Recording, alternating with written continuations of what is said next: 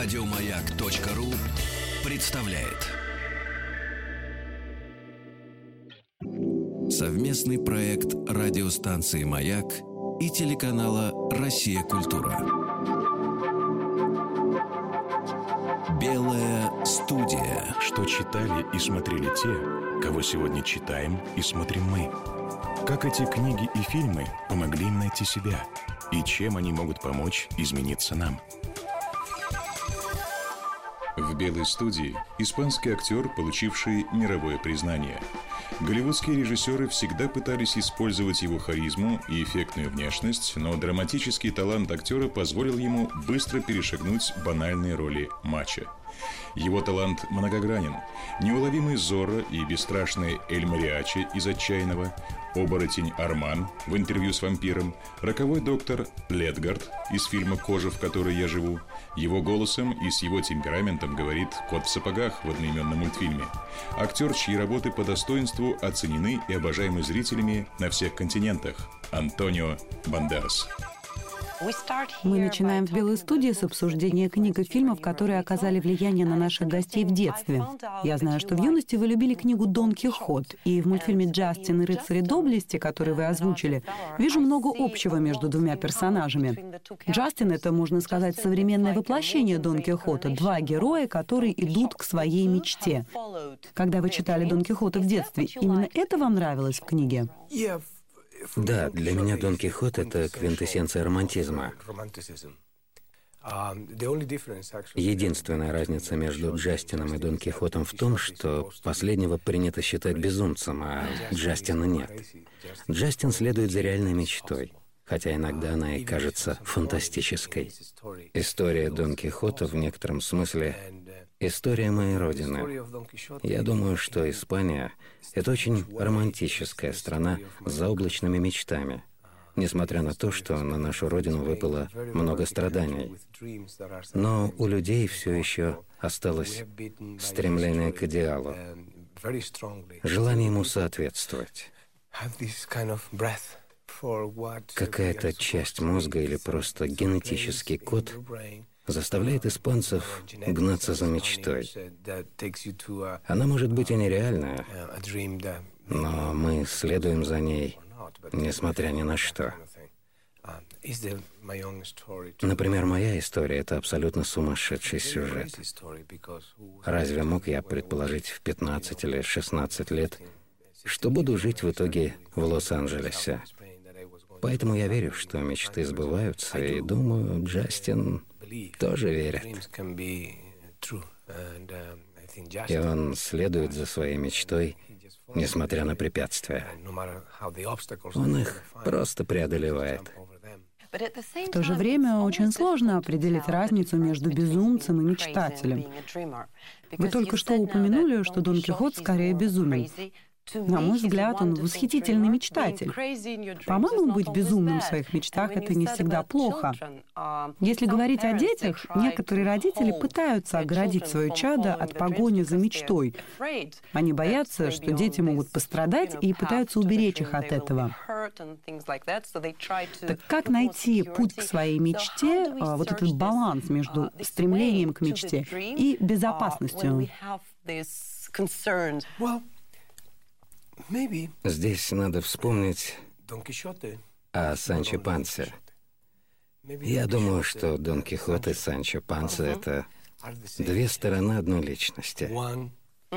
Один мечтатель, а второй прагматик.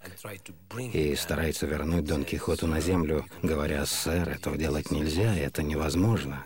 А тот грезит, и не только о великанах посреди полей в Испании, но и о женщине — которая, возможно, даже не существует. Это мечты о поворотном моменте жизни, о том, что где-то должен быть идеал женщины, понимаете? Мы все мечтаем, и взрослые, и малыши. Дети — это вообще маленькие Дон Кихоты, а родители — это Санчо, которые уже сталкивались с суровой реальностью и понимают, что не все мечты осуществимы. Когда мы вырастаем, возникает груз, который тянет нас к земле. И мы начинаем изнутри немного умирать. А прелесть Дон Кихота в том, что он старый человек, сохранивший умение мечтать по-детски. Он слепо верит в то, что все возможно. И это прекрасно. Зависимость, привязанность к вещам, концепциям нам не позволяет мечтать. Я читал книгу одного испанского философа, и он говорил, чтобы быть свободным, нужно не иметь зависимости. Человек, ничего не желающий, неуязвим. Когда вы отказываетесь от связей, вы становитесь недосягаемы. Вы делаете все, что захотите.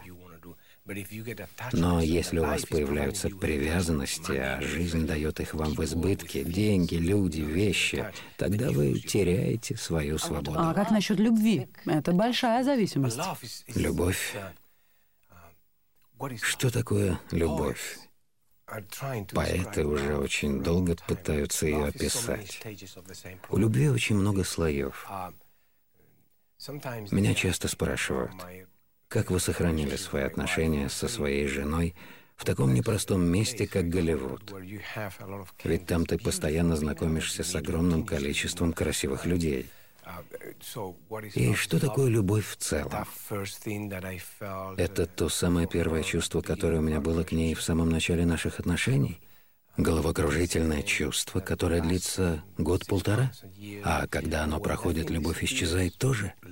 Или нужно быть более терпеливым и знать, что в конце туннеля есть другой тип любви, который связан с семьей, с партнерскими отношениями, с особой близостью? После 20 лет жизни с одним человеком вы замечаете, что ваша страсть преобразилась в нечто более постоянное. Когда вы просто смотрите на нее и совершенно точно знаете, о чем она думает — это может дать только время. А еще есть любовь к стране, любовь к земле, к братьям, к друзьям, к самому себе. Любовь — это очень сложный феномен, который на самом деле движет Вселенной. И я действительно в это верю. То, что вы говорите, это так прекрасно. Интересно, что вы сравниваете любовь к женщине с любовью к стране. Когда я думаю о любви между мужчиной и женщиной, я вспоминаю слова Джона Кеннеди. Не спрашивайте, что ваша страна может сделать для вас, спросите, что вы можете сделать для вашей страны. То же самое и по отношению к человеку, которого любишь. Иногда важно задать себе вопрос, что ты можешь сделать для этого человека. У Дон Кихота, например, любовь не была абсолютной зависимостью зависимостью, так как он на самом деле не хотел ничего от своей любимой женщины. Он просто хотел быть полезным для нее. И он просто хотел, чтобы она существовала. Просто чтобы она была. Да, это прекрасно. Насколько я поняла, Джастин создает тоже такую любовь для себя. Скорее, идею любви. Именно так. Но пока он мужает, пока ищет себя, Джастину нужно научиться понимать, что реально, а что нет. Где кроется истина, а где мираж. В начале фильма он влюблен в одну девушку, которая даже не смотрит на него. Она абсолютно эгоистична. Думает только о себе и больше ни о ком. Но Джастин любит ее, и ему нужно время осознать, что существует другая, которую он считает просто другом. Но именно она близка ему по духу, и эта девушка замечательная. Она свободная женщина, независимая и очень сильная. Но до тех пор, пока Джастин не обретет самого себя, пока он не сможет собрать этот ребус, он никогда не увидит суть. И в момент прозрения он говорит, «Я был слеп. На самом деле я люблю именно эту женщину, а не ту. Не ту, которую преследовал и добивался на протяжении всей картины». В жизни все так и бывает. Судьба проделывала этот фокус со всеми нами, и мы совершали множество ошибок. Но это нормально. Все путешествуют по жизни с чемоданом, полным обитой разочарований. Все совершают ошибки. Никто не идеален и никто не безупречен. Совершенства не существует. Я не верю в него. Оно даже пугает меня. Я верю в людей, а люди ошибаются, и у нас должно быть прощение для каждого греха. И для себя самих. Совместный проект радиостанции «Маяк» и телеканала «Россия. Культура». Белая студия. Совместный проект радиостанции «Маяк» и телеканала «Россия. Культура». Белая студия. В белой студии Антонио Бандерас. Иногда а, нам кажется, что мы следуем своей мечте, на самом деле мы ошибаемся, полагая, что страстно желаем именно этого. А на самом деле это совсем не так. И достигнуть цели, если нам повезет, конечно, мы испытываем порой невероятное разочарование, понимаем, что это совсем не то, о чем мы мечтали. Как нам найти нашу истинную мечту, истинную страсть? Как определить? По сути, надо просто стремиться к цели, которую вы считаете важной. Буддисты говорят, что ожидание — это мать всех разочарований. Наверное, необходим некий внутренний двигатель, который не останавливается. У меня это был театр. Мои родители очень его любили, и с самого детства водили туда нас с братом. Это было волшебное, почти священное место, воплотившее в себе всю человеческую цивилизацию. Несколько актеров рассказывали нам историю, и мы участвовали в этой игре, в этом магическом ритуале. На одном этапе моей мечты мне стало недостаточно быть просто зрителем. Я захотел перепрыгнуть в зазеркалье и сам начать рассказывать истории людям. Это было так интересно, что я был неудержим. В этом для меня и воплощаются усилия в готовности пожертвовать всем, понимаете? Я поехал в другой город, спал в дешевых гостиницах. У меня не было денег, иногда я голодал. Но эта мечта была так сильна, что я был одержим ею. Я должен был следовать за ней. Желание, которое стоило всех усилий. Даже сегодня, после всех этих лет, для меня успех не в том, что я попал в Лос-Анджелес, и не в том, что у меня там есть звезда с моим именем, и даже не в том, что я снялся в определенном количестве фильмов. Успех в том, что я так и не утратил первоначальную мечту. Я все еще мечтаю. У меня все еще есть этот двигатель. Ничего не изменилось. Осталась та же страсть рассказывать истории людям, которая была у меня в возрасте 14-15 лет. И знаете, мне кажется, самое главное — не нужно зацикливаться на результатах, которые вам дает профессия. Это все параллельные жизни. Слава, комфорт, деньги — и прочее. Если вы олицетворяете собой воплощение своей мечты, все остальное к вам придет, непременно придет. Худший враг успеха, самый худший, это нетерпение его достичь. Это можно даже почувствовать или увидеть в людях. Почти осязаемый запах этой жажды успеха. Он отталкивает. Ошибается человек, живущий не тем, что он делает, не чувствующий суть актерской игры, суть режиссерской работы, суть создания компании, бизнеса.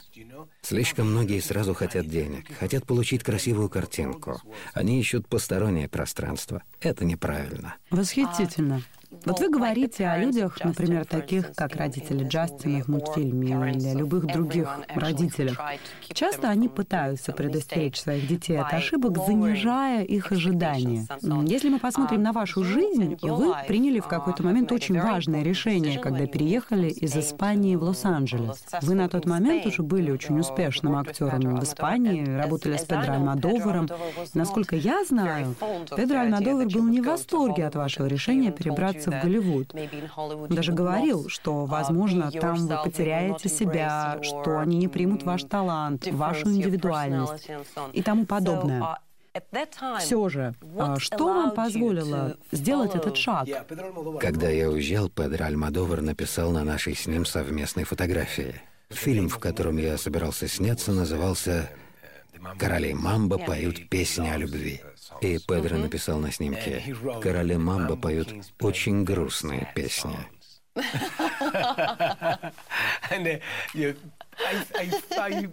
Я чувствовал тогда и чувствую до сих пор, что у него был какой-то отцовский страх за мою карьеру.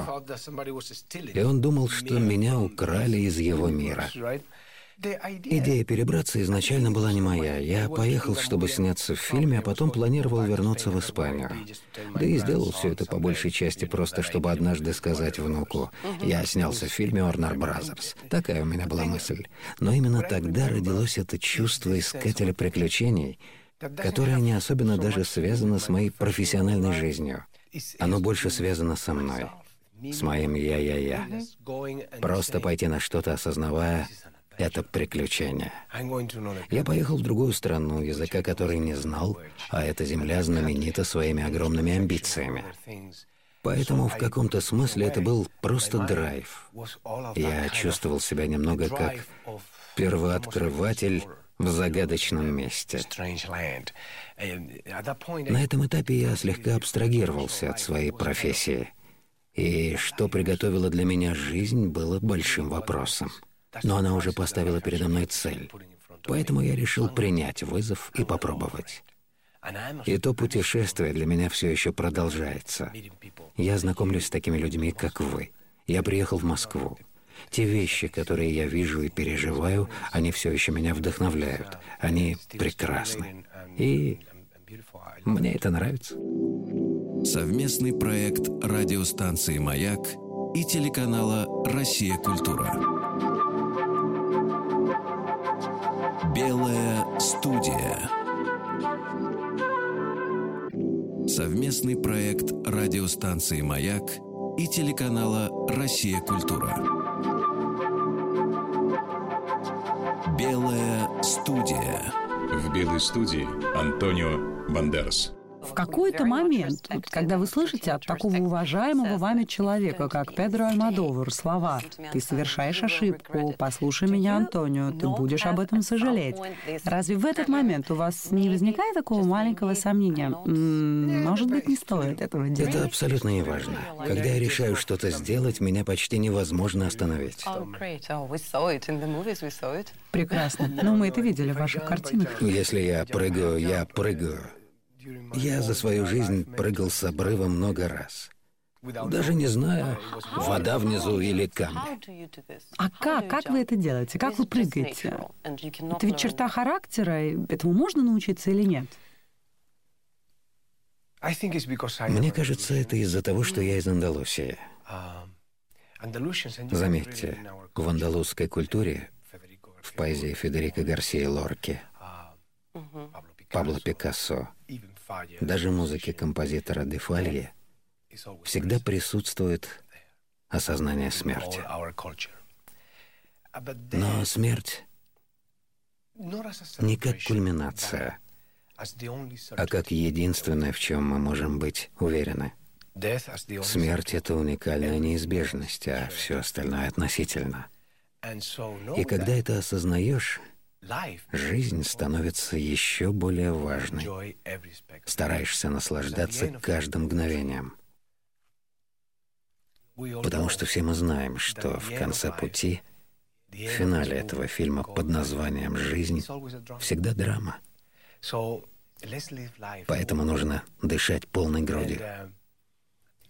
И это то, что есть в моих генах.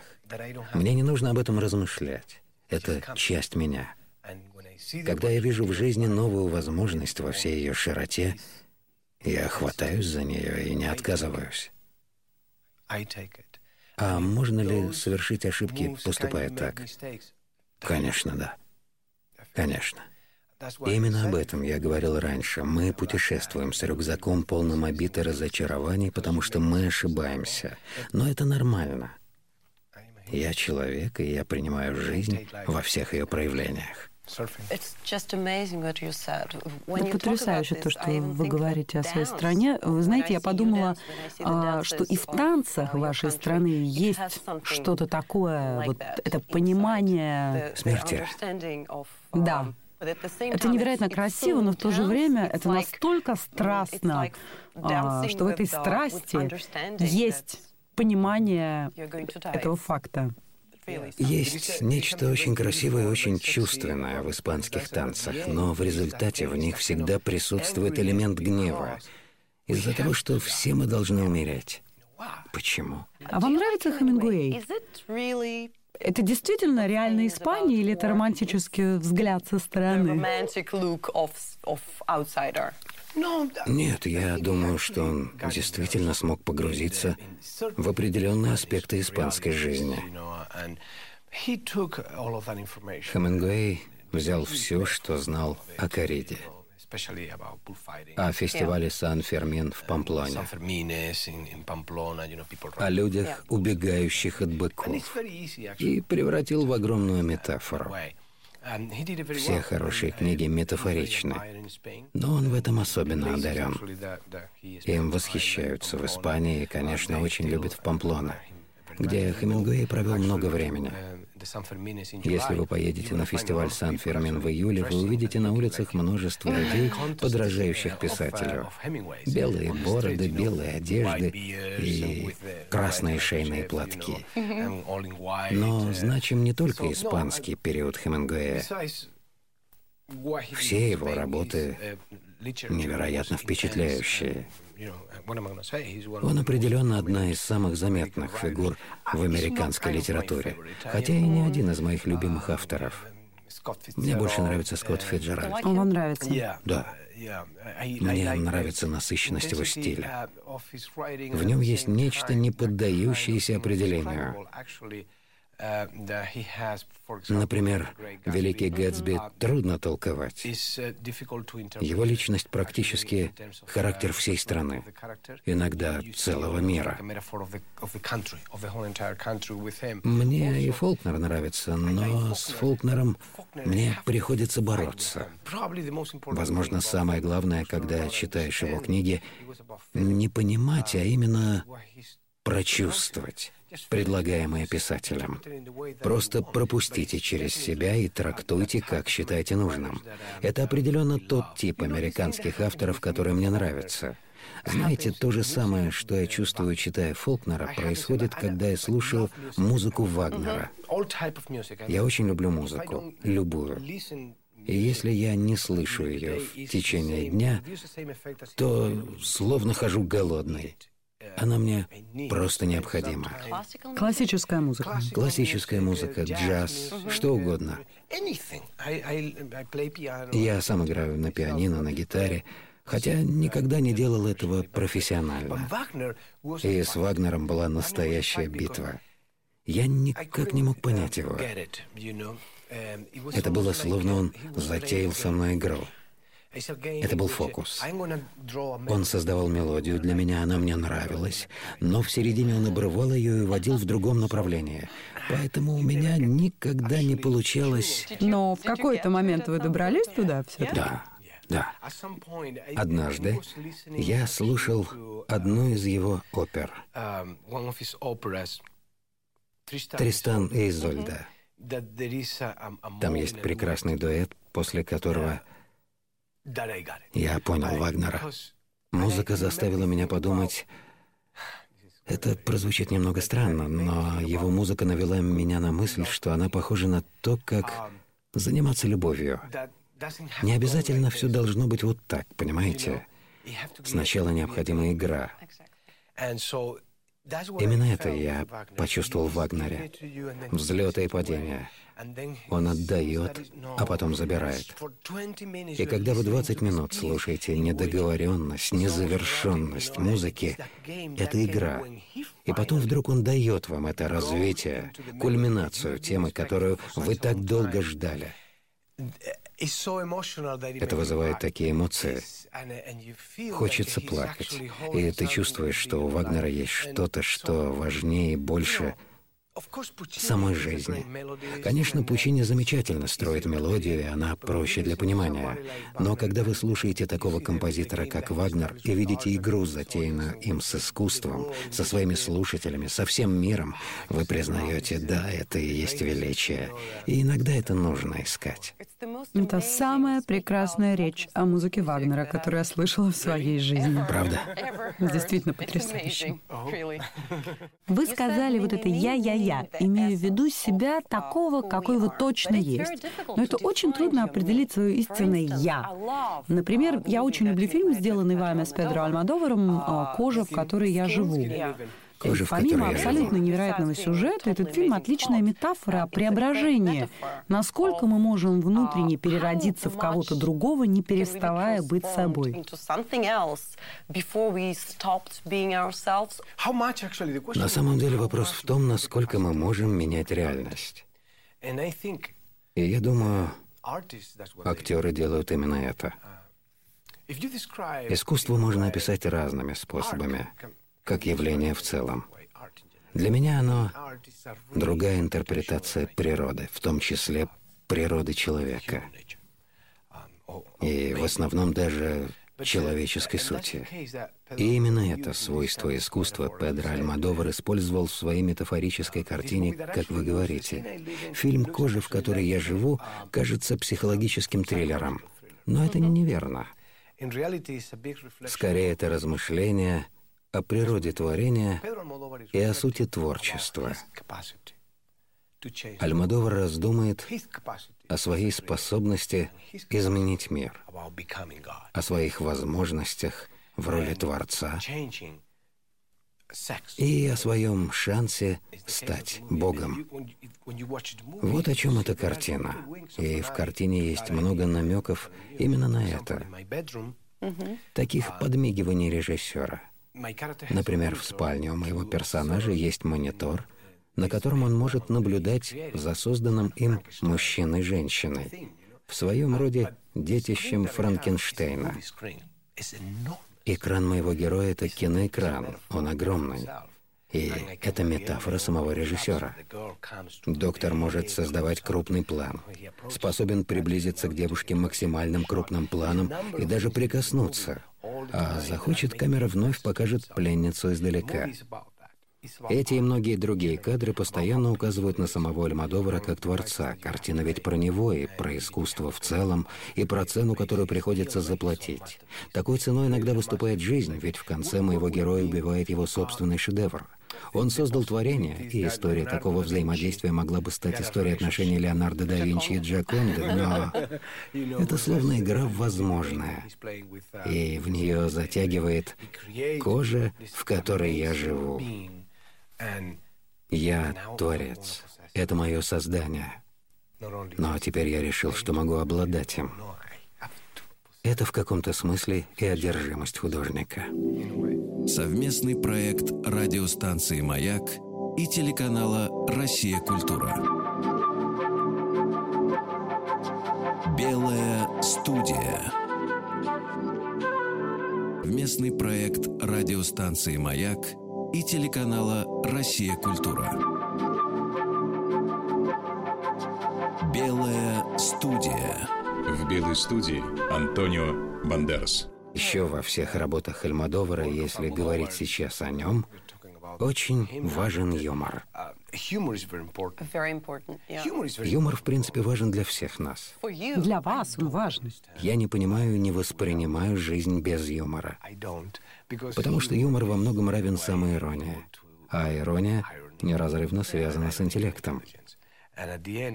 Люди с категоричным, прямоугольным сознанием имеют со мной мало общего. Мне с ними сложно общаться, и среди моих друзей таких нет. Я не могу себе представить настоящего мужчину без чувства юмора. Вы в этом смысле удивительный пример. У нас есть э, это слово, я думаю, в английском языке э, оно звучит так же. А, Чтобы описать человека такого чрезмерно даже мужественного, мы используем слово «мачо». И ваше имя уже стало синонимом такого брутального героя. У нас даже есть группа, которая называется «Бандерас». То есть ваше имя стало нарицательным в России. Да, это правда. Я слышал об этом. Мне говорили. Но на самом деле, я думаю, то, что делает вас таким необыкновенным, это как раз то, что вы не просто такой вот мужественный мужчина, как в картине «Деспирадо». Вы невероятно смешным можете быть. Вы работали с лучшими режиссерами комедий. А, в картине «Женщина на грани нервного срыва» у Альмадовара, в фильмах Вуди Аллена вас сочетается мужественность и самоирония. Мне кажется, ирония очень важна для настоящего мужчины. Я не знаю, что концепция мачо значит здесь, в России. Но обычно принципы мачо — это правила, к которым прибегают мужчины в себе крайне неуверенные. Если вы уверены в себе, в своей привлекательности, сексуальности, то понятие мачо для вас — это шутка. Я, конечно, не могу всерьез себя таковым назвать. Даже когда мы снимали «Отчаянный» и другие подобные фильмы о настоящих мачо, я старался двигаться по-особенному, совершенно иначе. Помню, мы обсуждали это с Робертом Родригесом в процессе съемки. Мне хотелось, чтобы отчаянный двигался как танцор, даже если он убивает. Он достает пистолет сзади, сбоку, ведет себя как танцор фламенко, когда это делает. Он не... Должно быть обаяние. Нечто привлекающее к нему, но не псевдобрутальность. Он больше похож на пантеру или на тигра, чем на слона. Не знаю, концепция матча для меня подразумевает некоторое количество насилия. Доминирование над женщиной. А мне не нравится доминировать над ней. Я люблю женщин, и поэтому отношусь к ним с уважением. Мой подход к дамам совершенно отличается от того, что делают мачо. Все это «я буду обладать тобой, ты должна пойти сюда, ты будешь делать это». Нет, это не про меня. Если женщины ищут во мне подобное, их ждет разочарование. А как насчет женщин, которые делают откровенный первый шаг? Например, то, что мы видели в фильме «Мадонны». Но я думаю, что она была не единственной дамой, пытавшейся соблазнить вас. Как вы относитесь к таким женщинам? Вы польщены или вы испытываете жалость к ним, потому что они себя так ведут? Жалость нет. Наверное, это действительно мне льстит. Немного. То есть это вам нравится? Иногда, если они не слишком назойливы. А иногда они бывают слишком назойливы? Иногда да. А то, что мне еще очень нравится у вас, это то, что испанское происхождение свое вы сделали э, частью своей личности, своего образа в Голливуде. Не играя только одних испанских любовников или подобные роли, которые обычно отводятся артистам, приехавшим откуда-то из-за рубежа. Поскольку когда кто-то приезжает, кто не владеет английским как родным, часто это считается большим недостатком. Но вы превратили этот недостаток в свой большой плюс. Как превращать свои особенности в свои... Э... Когда я впервые приехал в США 23 года назад, я действительно чувствовал некий комплекс неполноценности. Это, конечно, слишком сильное выражение, но определенно существовало предубеждение по отношению к испанцам. Их считали принадлежащими к другой категории, особенно в Голливуде. Мне говорили, если захочешь остаться, будешь играть злодеев, наркодельцов, всех плохих парней и только таких персонажей. Но я сумел сохранить гордость за свое происхождение. Я не собирался говорить по-испански «тише», из-за того, что люди причисляли испанцев к более низкой категории. Я говорил на моем родном языке громко, потому что горжусь им. Испания — это древняя страна с богатой историей, подарившая миру множество великих художников. Так зачем мне скрываться? Но понемногу предубеждение к испанцам стало проходить. Когда я уже снимался в фильме «Зорро», Плохим парнем был блондин с голубыми глазами, капитан Лав. А положительным героем стал парень с сильным акцентом. И, безусловно, очень важно, что Америка и Голливуд, в частности, пошли на это. Почему? Потому что это важно для нового поколения. Дети, даже если они очень маленькие, могут посмотреть фильм и сказать, «Это обычное дело, он хороший парень, у него есть акцент, но это же нормально». Все остается в головах у детей и записывается на их внутренние жесткие диски. Я, например, до сих пор помню свои воспоминания от фильмов. Моих любимых мультфильмов наподобие Питера Пэна. До сих пор внутри те эмоции, чувство приключения, а перед глазами момент, когда главный герой летит над Лондоном и забирает детей в страну Нетландию. Я был в восторге. И у меня есть подобная ответственность теперь, когда я нахожусь по другую сторону экрана. А возможность рассказывать подобные истории другим детям делает меня счастливым. Совместный проект радиостанции «Маяк» и телеканала «Россия. Культура». Белая студия. Еще больше подкастов на радиомаяк.ру.